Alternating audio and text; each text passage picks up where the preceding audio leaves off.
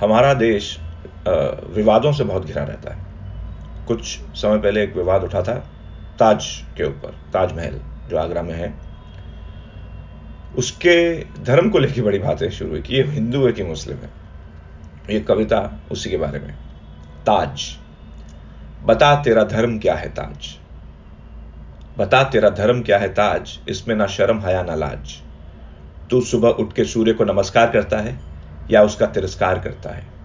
तेरी मीनारें खुदा के लिए हाथ उठाती हैं या इससे नज़रें चुराती हैं।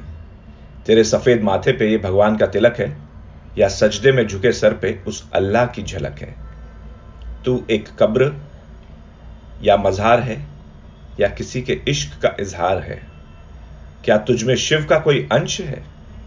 बता तेरे संगमरमर का क्या वंश है? अब बचा नहीं कोई कामकाज। तो सीना ठोक के पूछेंगे हम आज, बता तेरा धर्म क्या है ताज, बता तेरा धर्म क्या है ताज।